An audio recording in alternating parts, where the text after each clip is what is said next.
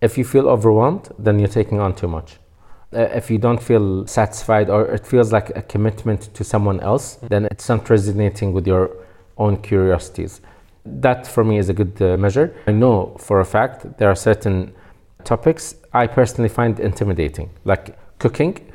I think I can cut cucumbers and maybe boiled eggs. That's as far as I can sort of prepare food. So I find this field intimidating and I've been putting it off for a while. Maybe the easiest approach for me to do in that field would be to do it with someone else so that I'm learning with someone and it doesn't feel so intimidating. So uh, sometimes you need to be kind of strategic about the approach you take uh, depending on the topic. If you're more social, maybe you like to do things together, like running with a partner as opposed to running on your own. Yeah, my approach to habit formation is to make sure you stick within your comfort zone. I've changed multiple habits and I've been consistent with them by not doing anything that doesn't feel comfortable. What ends up happening is that because it's easy, it becomes uncomfortable because it's too easy. I'll, give you an example.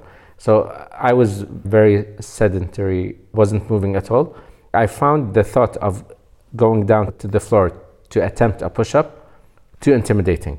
So I started doing wall push ups. Very easy. And I don't have to go to the ground. The way I would do it is how do I feel about the commitment I'm making? I'm going to do, let's say, 10 wall push ups.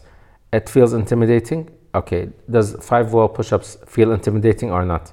If it doesn't, I go for that. If it still feels intimidating, I don't care how small it is or what others might perceive. Oh, this is too easy. Uh, Too easy for you, not for me. If I feel any resistance or like reluctance to do it, I try to reduce it even further. I think I started with 10 wall push ups, felt comfortable for me.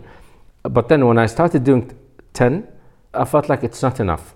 My body started craving a, a bigger challenge. And that's like a sort of a mechanism that I exploit. I aim for something really small until the small feels too small.